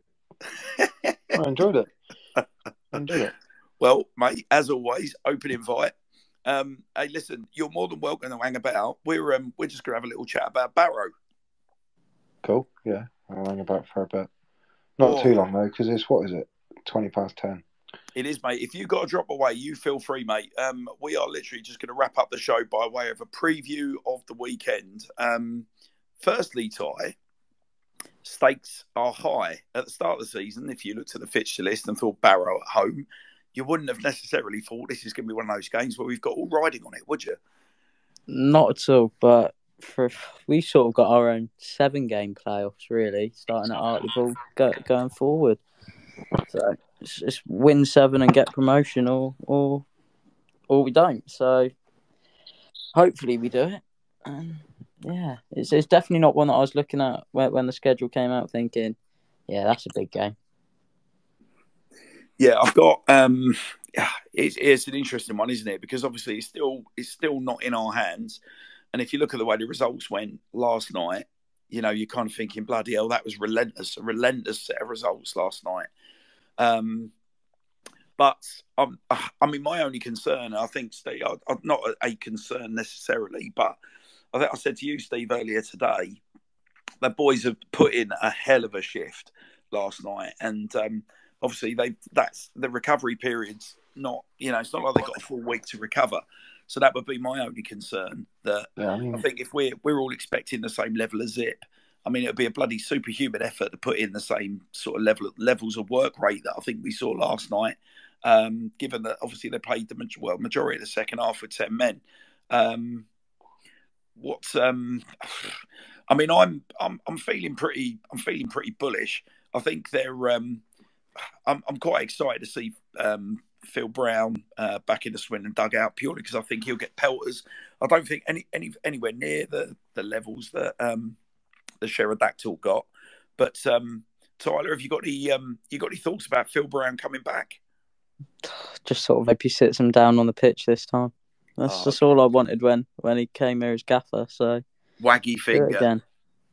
Just going back to the recovery bit, I think there needs to be a word for the sports science team this year because they've been unbelievable. I mean, the way that they structure their recovery and then, you know, look after the players and in terms of their load and everything else has just been top notch, and it allows the boys to to recover in the best way so that they're in the best shape for the next game. So a few of them went in today, had rubs. You know, um, they do Zoom calls when they're on days off. You know, they do yoga, they do all kinds of stuff that that you know gets them ready to then perform again the next time. And it's not really something we've had before at the club. Mm. So I think the guys that are in this year doing it, and obviously with only having a 12 day pre-season, to be in the situation we're in, a lot of the credit's got to go to those guys for keeping a 23 man squad, you know, uh, functioning Do you know what, by Steve? this stage of the season. Uh, mate, I think that's in, uh, yeah. I mean, it's an it's an absolute timely insight. I mean, from uh, from my point of view, I, I think it was only was it two weeks ago. I was uh, I was engaged in a conversation on Twitter with a few of our fans where I was saying, look, for my money, I, I, I was I'm being quite forgiving because I, I was I was of the honest opinion our season was over, and um, I just made the point that you just made really. Look, we haven't had a pre-season. You know that we've we've been entertained this year. I'm I'm kind of I'm disappointed, but I'm satisfied that you know they've given everything because for me, I just thought the boys had run out of gas, and then they've just found this extra gear. And I mean, okay, Leyton Orient weren't great, but if you look at three of the last four results, I mean, it's it's bloody impressive. Blown two sides away and beaten top of the table as well, and to be and put in the shift. I mean, it turned my logic on its head. Um, I mean, I'm I'm the first one to admit I'm just a humble fan, but blimey, um, the work rate that we were seeing last last night. Uh-oh. Oh my I've God, Jonah! seen someone who's drawing. Yeah. Jonah just appeared. Here he is. Better late than never, Jonah, eh? Oh, has Where he is just he? appeared? Has he gone again? Oh, he's being a slacker. He's just jumped on to see if we're still talking. Yeah, right, and then disappeared again. Good man. so, um, I'm, I'm guessing. I'm, obviously, I'm guessing, Steve. I appreciate some, you know, things you can't say, um, and certainly things the gaffer won't thank you for saying. But um, suffice to say, off the back of last night, they're going to be absolutely buzzing, and they going into Saturday. Got to be Oh, yeah. expecting as as close to a full house as we can expect. Um, what's um again another one of those turnarounds because at the start of the season, if you said to me Barrow at home, I would have been saying that's a that's an absolute like sure banker for you know seven thousand fans in the ground tops. Um, we're, we're going to do that and some on Saturday, aren't we? Yeah, I think so. I think you're looking at a big crowd again, and yeah, the boys will be buzzing again. And as long as like, I mean, the atmosphere last night was incredible, wasn't it? So if that's recreated and then the boys have that energy again, then there's no reason why we can't do what we need to do. I don't think. Tyler, do you think we're going to see any changes? I won't put Steve in that position. Probably just because of the amount of amount of running the, the boys got through on, on Tuesday. So Yeah. hopefully. But good evening, Jonah. Took your time. We're going to be going to be slotting Jonah in at left back, aren't we? From what I hear. Turn your mic on, Joe. He can't play left back. Turn your mic on, Joe. Jonah needs to sing "Stand by Me" to make up for not being here. That's a good point, actually. Go on, Yes. Jonah. That's Jonah. The Hello, ladies and gentlemen. Jo- Jonah, the stage is yours. Give us at Good least one verse. How are you guys? Better, better when you start singing. Uh, I've got a toothbrush in my mouth at the minute. I've just, uh, Well, use that as your mic, mate. Come on. yeah, I've just uh, stepped into the bathroom to brush my teeth, and uh, yeah, I've just, just made it tonight. So Jonah, thank you for joining us. No. Nonetheless, we're gonna. I'm gonna give you a couple of options. You can Yeah. either go with the Oasis "Stand by Me" or you can go with the Benny King "Stand by Me." But the choice is yours. I was always a Benny King. Um, When the night has come, and the land is dark, and the moon is the only light we'll see. No, I won't be afraid. No, I won't be afraid. Just as long as you stand, stand by me. And darling, darling, stand by me. Whoa, stand by me. Hey. Jonah, I, well, I think I think we've just hit a brand new. So, and I know Andrew Horse is listening in, and he's thinking that Tyler and that Hanrahan fella have taken live broadcasting to a whole different level. And how Oh. can I com- how can I compete with that? I tell you what, you should just see my missus' face as she just walked into the room. that was priceless. Oh, Jonah, uh, Jonah, I've told the story of La Manga and you Oh. singing. Yeah, That's where this comes from. That was a good. That's probably my favourite one of that doing that song actually. Yeah, there's, there's been a lot of them. Let's be honest. Yeah, that, that was good. That's probably the biggest audience. Yeah, so, Jonah, No how, are you, uh, how, how are you feeling off the back of last night, Jonah? You must have been absolutely buzzing as well. Yeah, it was brilliant. One that couldn't get to sleep after, to be honest. Been, been, been sleeping all day today. Um, Mate, don't know I mean- whether that's the long trip at the weekend or not, but I don't. I mean, I, I've got to be honest, mate. I, I drove back to London and I was similar to you. By the time I got home, um, Yeah. I was, I think I was still up, sort of. I was still sat on Twitter about half past two, and I was buzzing. I just couldn't get, I couldn't get off to sleep. Oh, What it's crazy. It's crazy after a good win, is Everybody's um, loving it on Twitter. Ah, yeah, it's phenomenal. Joe, Jonah, I said to Steve, like, obviously you you've been involved with the club now for a number of years. That Yeah. that's got to be the loud. That's probably put taking Man City to one side because Man City had, to to quote Tyler, had a kind Yeah. of festival feel. Yeah. Um, that has got to be the loudest the county ground's been for. I'll tell you well, a for date my that was money, a louder, good, a good May- 10, maybe 12 Ex- years. maybe Exeter yeah, that was what I was about to say. Exeter. When Doyle Yeah. come back, Yeah, that was phenomenal, wasn't it? that was Yeah, when... when- on the back of your neck stuff. That. Yeah, when they walked out. Um, I tell you another one. Well, it wasn't a home game, obviously, but in terms of loudness, Walsall away, my hairs were sticking up at that game. That was incredible, and hopefully it'll be the same again next week. But It'd be better, mate. that Got- was got um, even more. that that was that was loud. But yeah, I'd I'm- say I'd say yesterday was um, up there with the Exeter game minus Man City. Yeah. Yeah, I don't- so Well, listen, I, I don't think that the players need any encouragement from us, but obviously, I, I completely agree with Ty. I think that's going to be quite some spectacle up in Birmingham, and I think Yeah. if um, if ever they needed that extra motivation, you know, they're going to get a packed house on Saturday, and then obviously they've got the um, they'll have an absolute armada of Swindon fans um, Yeah. filling up Walsall's ground for them. So um, hopefully that's going to be enough to, to to carry us where we need to go on Saturday. Yeah. But um, Ty, I was we were just talking about. We're just going to talk about the team, Jonah, as you were coming on. Ty, Yeah. do you? I won't put you two boys in difficult positions, but Ty, do you anticipate any changes? Got, obviously got, to we've- got to have a We've got an couple enforced because right? yeah, because they've they've got through a lot of running on on Tuesday. Um, one thing I can say is I've just found out why why Dion has his shirt cut, and that's purely because it's a superstition he started at the beginning of his career. Why you just start randomly cutting your shirt, I'm I'm not quite sure, but if it works, it works, I guess. Interesting. How did And, you find um, that out, Ty? Um, I I I thought I'll take it upon myself and just DM and ask. Quite simple. Brilliant. Good for you. So yeah, that, that's why. I can't believe you haven't asked. To be fair, Steve, you've been working. I just do it, mate. He, but he, whenever he gives me the shirt, it's like, oh, we got five minutes until warm up. I'm like, yeah, just give it here. Give me a pair of scissors, and I just chop it, and then we're done. Like, and then we're out, and we're, you know, it's not like he asked me a week prior, and then I'm like, oh, why do you do this? We don't really have the conversation. He just throws the shirt at me and a pair of scissors and goes, go on, and I chop it up. You, you never let Jonah give it a go. Jonah, tell you what, uh, Steve can't cut two socks at the same level. That's all I'm saying. they were two different Oh. socks.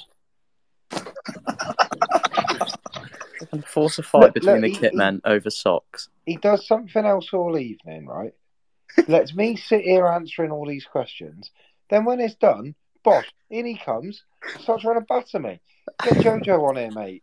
Go on, he'll help you out. We get Tom on as well. Yeah, get Oh. Tom on. Yeah, I love it's, Tom it's, Wollacott. it's not all come on and sing your songs, and you know Steve's done the hard graft tonight, mate. You just Steve in and taken all the glory. Yeah, Uh, I, I bet Jonah hadn't found out that, that Jojo's got a twin brother. No, I Is bet he? he can't know. His Is name's he? Tom. He works at BMW, mate, on motorbikes.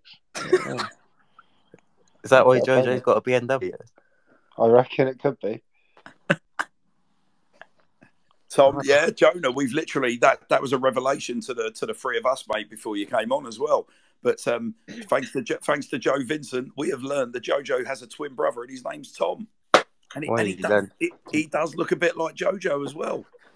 Oh, it's not identical then. Well, I, I wouldn't necessarily say he's identical, But see, see, I'm, not that I'm going to try and back out of sending you the hoodie, Joe, but I did say I want evidence of him being a goalkeeper, and you haven't quite delivered that. But you know, listen, I'm a charitable fella, so I'll look after you. But yeah, Jonah, there's a task for you. Does Tom Wollacott playing goal? Is he a cat? I'm going to ask him tomorrow. Mm. Jonah, did you also know that Odimayo has a Pikachu tattoo? Whereabouts? It's on his left arm, mate. Again, uh, every day's a school day, mate. Yeah, I never knew that. I'm, I- I'm looking tomorrow. Yeah, I knew he had a 99 on his arm. Yeah, But- he's got Pikachu as well, unless he's had it removed, which I'll be very disappointed with. I'll also look for that tomorrow. Players will be finding it weird tomorrow. I'll be looking at them. Yeah. asking Yeah. There's all sorts of stuff. Another question, Jonah, was who's the hairiest player? Um, What, that- what do you well, think my answer was, quick? what- um,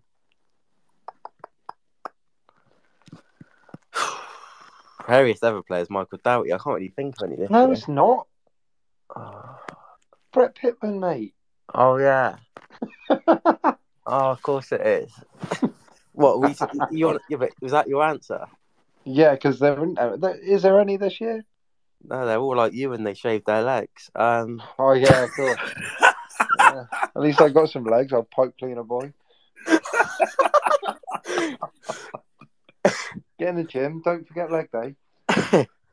no, there isn't really any hairy boys this year, is there? No. There actually isn't. Which is weird. There's always one normally. So no, we we no. Yeah. So you're not you're not finding yourself. I'm having to un, unblock the uh, the shower drains.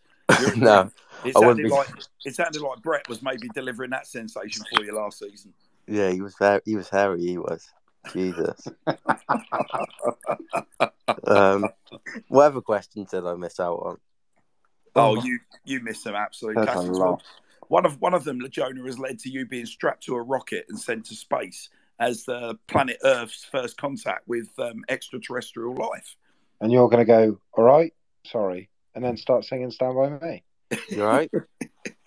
You're right. You're right. Sorry.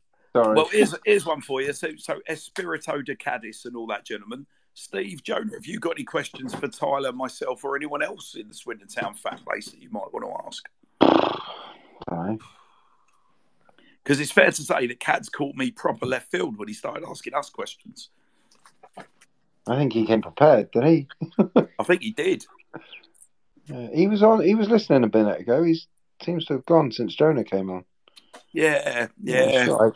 I love. Well, he, I've probably been speaking to him too much. He probably. Yeah, he probably went. Oh my god, he's here again. um, Get out. I can't even think of it. I ate it when he got. I don't know. Oh, Go on then. Um, Hannah's favourite Swindon shirt. Uh, 1989, 1990 goalkeeper shirt. Fair enough. if you could relive, this is both of you to answer. If you could relive any Swindon game that you've been to again, what would it be and why? Oh.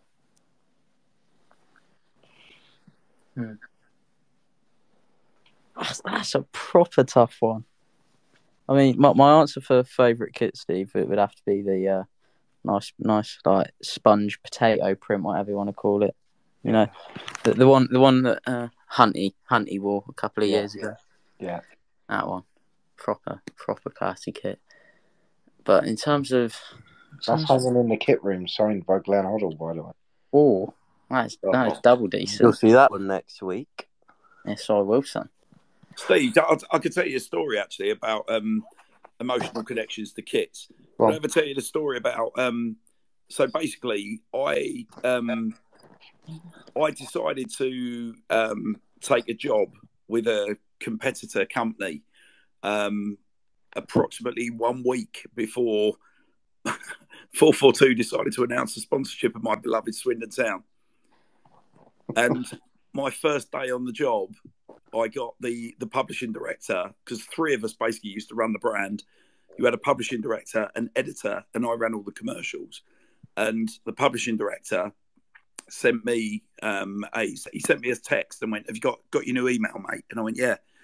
And then he basically sent me the press release before it went off to the BBC, and and he literally just like because if you imagine, all I used to talk about was Swindon Town in the office, so we we had had conversations about sponsoring clubs, and the, the talk back then was we were going to sponsor either Scunthorpe, ironically, or Brighton. And I was going, I was making a case for Swindon. They were like, nah, nah, nah, because I, I basically I just overexposed the club, and, and there was always a reason not to. And anyway, once when I left, they just decided it would be epic banter to get then go and sponsor Swindon. So um, they did they did a um, did a, a bit of a swifty with um, Swift deal with the club, and then announced it on my first day working for a competitor. Suffice to say, nine months later, I was back in uh, back in four four two towers. So I do have an emotional attachment to the the red and white lotto from the Danny Wilson era because it's got Yeah. that nice little story attached to it. Yeah. No, it's a good kit, that. Very good kit. Oh, And get, reliving a game, that's an easy one for me. It would be I'd love to go back and experience with my 45 year old head on um, the 93 playoff final because I don't I don't think I I don't think I appreciated it the way I should have mainly because as a kid I was still recovering from the merciless bullying I suffered after the uh, two division demotion in 89 90 and Yeah. I would just love to experience that Glenn Hoddle goal because I can still picture it in my head, but I'd love to experience that again. And that was just bonkers. Like that whole game was just that was- bananas. That's weird, isn't it? Imagine going back and going there again, but at the age you're at now. Yeah. oh That's yeah, mad. that that'd be so I- crazy. I I, was, think that's how yeah. old was I? Eight? I think I was eight at Um, that game. I and wasn't then- even thought of, so that that, then that to- went in perspective. That would be mad, wouldn't it? Because at eight, eight year old, I wasn't. Do you know what I mean? I I was just there, but I I- was I was just there. too. Like, do you know I was 15, Steve. Like, and not don't get me wrong, there are a lot of very, very kind of intelligent football thinkers at 15 years of age, but I just think with the the 30 year kind of perspective, um, you know, and an understanding of football, your perspective changes on life, and I, I just love to. I think I would cherish that game so much more now, knowing because back then it was like the only ways up for Swindon Town, and it felt like we were we were a club that was just going to get up, and and I hoped that we would get up and stabilise because that was I just saw everything so rose tinted, and I think I'd just make so much more of it now. I think I'd appreciate it. I'd savour it more. Yeah, I agree. What about you two boys, Steve? I mean, I appreciate you said turning questions on us, but what about you guys? Like, whether from a from a pitch side point of view, oh, is there Oh, is there a game you'd love to go back and, and enjoy for, for the whole piece, including the band What, with the boys in, in terms of like in the job? Yeah, Oh, Plymouth away. Yeah. Oh, magic. All the 10 games we missed at the end of that season. Yeah, I'd like to go back Um, and do them. nah, Um, that didn't happen. Um, or Northampton, maybe.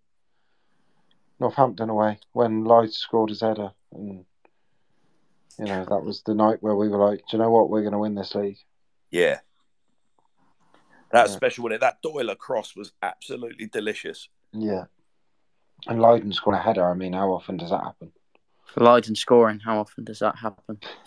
But no, that that Plymouth game was something special because we ended up Yeah. in the crowd with the fans, and it was in like when Doyle scores and Yates he runs all the way down, and you know we're all in the crowd together giving it one. It's, and yeah, the change room after was good that Yeah. game.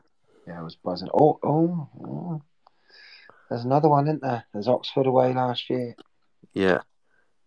That was, From our point of view, that was incredible. I was nearly in tears. That was that was mad. You had certain members of their staff starting on certain members of our staff. Yeah. And Yeah. you had me just standing there going, Is this happening? What's going on here? Yeah, and I Will, just stood in the middle of it all going, What's happened? yeah, And Will, and Will- then, you know, Will it, it was gave very it that little edge. that. Will Yeah. Fowler was very, very open about what happened there. Oh, Will, yeah. Yeah. Uh, walking mad. out of there so smug. Yeah. Yeah, it was nice. Because it's, it's it's funny, isn't it? I mean, like you, we know that there's there's needle, you know, because obviously you've got the support of rivalry and whatnot. But I mean, it really came to the to the fore that just how strong the rivalry is off the pitch as well. Um, in terms of you know how how the how some of the some of their staff some some of the things that we heard. I mean, it was it's pretty unsavoury stuff. Um, we were locked out when we got there. So we got we got to the ground. There was nobody there, and then they eventually let us in, and we had to wheel our stuff from the van all the way through the stadium and you know to the change room. It was quite a distance, and then we got to the change room, and it was locked. And then nobody had a key. Miraculously, nobody had a key to let us in. So we stood in the corridor with all of our stuff for a good half an hour, and they wouldn't let us in the change rooms. oh my god! But we won, so I love Yes, it when we Tim- did. And now, and now, and now that and now that event has got a, a, a pseudo radio show named after it. That's, There you go. How big it was. what was um? So obviously, Broady came on and told us a story about that game from his perspective. Have you got any memories of Broad, Broady that night and um, sort of observations of him having obviously scored his goal and because he was he, he, he explained what it was like sitting on the bench and then obviously getting called in and going up top. But yeah. Well, we all thought he was going on to go at the back, and we were all thinking, well, "What's going on here? Why are we making a defensive sub?" And then he went up front. We were like, "Oh, all right, oh, okay." He was buzzing when he when we got back to the ground and all the fans there. I remember when me and me and Steve were in the van about and we that video, isn't it? yeah we I dro- we drove we drove into the ground and we were like what? Obviously we we had heard online that there was some fans there and then we drove in and we were like what? And then me and Steve were out there starting chants and then they got back on the coach and Broady was loving it, wasn't he? And the, the video of Broady when he goes up to the fans, I'm actually filming it. Yeah, I've got his hand in my phone and I'm filming the video. we were out there. mad. It was just it was just a mad night. A He was evening. he was lapping that up. He loved He that. loved it. Of course he did. Who wouldn't? Yeah. so, so, so you were saying a bit about Plymouth, Steve. Yeah. What was? What, have you got any overriding stories from that night? Like things that really Well- stick in your head that made that so memorable? Yeah, well, we obviously thought it was going to be Doyle's last last game. Do you know what I mean? I remember being in a service station on the way back, and he was like, obviously buzzing with the game. And I remember just standing there. We were like getting some food in the service station. He was like gutted because he knew like a couple of days late he was going to go back. Yeah. I think he already knew at that point. I think everyone sort of knew that he was going to be Yeah. called back. Yeah, he knew he was going back. But what a mad month that was! Like Jerry getting called back, Hallam coming in and scoring, and then that that game when they both come back that we were just on about just there. it, That was a yeah. crazy month. That And after the game at Plymouth, so obviously we think it's going to be his last game. So we were like, oh, you know, let's get a photo of the three of us. And we're in the showers getting this selfie with Owen Doyle. It's just like the weirdest thing. Like, but now that photo is up in the kit room. It's, you know, it's been everywhere that photo. So, yeah, that like we thought it was going to be his last day, and we were like, look, don't just go like without saying goodbye. Like, you know, come and see us before before people leave and that. And he took all his stuff, thinking fully that it was his last last hurrah. You know, yeah. and then he come back, which was incredible. That was still that still ranks as one of my um, top five Swindon Town memories. That that week when the boys came back um, was absolutely brilliant, and that's uh, the video that Hooky filmed of um, of Doyler in the office, and you know the the bit the big bromance reunited. Yeah. that was that was incredible, and I think um, it was so well managed. All those comms, like going into the Exeter game, um, and I think that contributed to that um, to that atmosphere. It was like brilliantly done, absolutely brilliantly done. Agreed. Right then, boys. So um, you're both feeling pumped. Clearly, give us the um, give give the boys all of our best ahead of Saturday. I'm sure you will. And then, um, of course, we look forward to seeing you next week for the inaugural Sir Tom Broadbent Lounge Awards Yeah, the on big one. Tuesday night. The big one. The big one. So um, we got we got the boys p- uh, popping in, uh, collect their various awards, of which we got.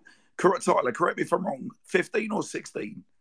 Uh, I want to say it's 60, but I have 18 frames. So if we come up with two in the meantime, we can figure something out. Man, that's just because I'm the clumsiest man in the world. I'm about to break at least two of them. But um, yeah, so we look forward to that. Obviously, um, for the benefit of the listeners, the um, we're going to be live from the County Ground Kit Room on Tuesday of next week from six pm. Um, we um, yeah, sixteen awards. Uh, be speaking to a few of the lads. Uh, kindly said that they're going to be coming in having a chat with us about their season, um, and obviously the nature of their award. Um, they don't actually know that they've they've won awards yet, which is obviously really positive. Um, and we might have a few surprises lined up as well. So um, keep them peeled. On Saturday, Ty, um, do you want to say a bit about what we're doing on Saturday? Uh, you probably know more than me, so. Well, we're going to be broadcasting Sir Tom Broadbent Lounge live from uh, the cricket club, the Great Western Reds uh, end of season barbecue. Um, so Tyler and I are going to be there in person. So do come over and say hello. Um, it'll be a nice little souvenir for you at the end of the season. Um, get your voice on the show. We will be recording it, um, and it'll be brilliant to uh, get your thoughts on on your personal journeys of the season. So, don't be a stranger. If you see um, a, a wee, almost eighteen year old. Um, and a big fat bald bloke walking about with a suspicious looking hoodie on, come say hello. Uh, and don't be put off by the fact I'm walking around talking into my phone because that's just how this tech works. Um, so we look forward to seeing you on Saturday. I think that wraps us up quite nicely, Ty. How was that for you? Oh, that, that was double decent, son. Double decent. What a terrific couple of lads. Joni, you can go back on on mute, mate, or jump off because I'm going to say lots of nice things about you both. I want to hear it. Go on. Nothing you haven't heard before, boys. Beating heart of our football club, lads. Keep it up. It's, it's, it's always good seeing smiling faces on the pitch um, and off the pitch. It's always great to bump into you on a Saturday. Um, and yeah, really, really looking forward to um, uh, Tuesday. Um, a very, very, very busy, nerve biting now. Uh, sorry, nerve nerve wracking, now biting couple of weeks ahead. And uh, I wish all that sail in the good ship HMS Piss the League the very, very, very best of luck for Saturday. Um, Tyler, take care of yourself. I'll catch up with you in a couple of days, no doubt. All right.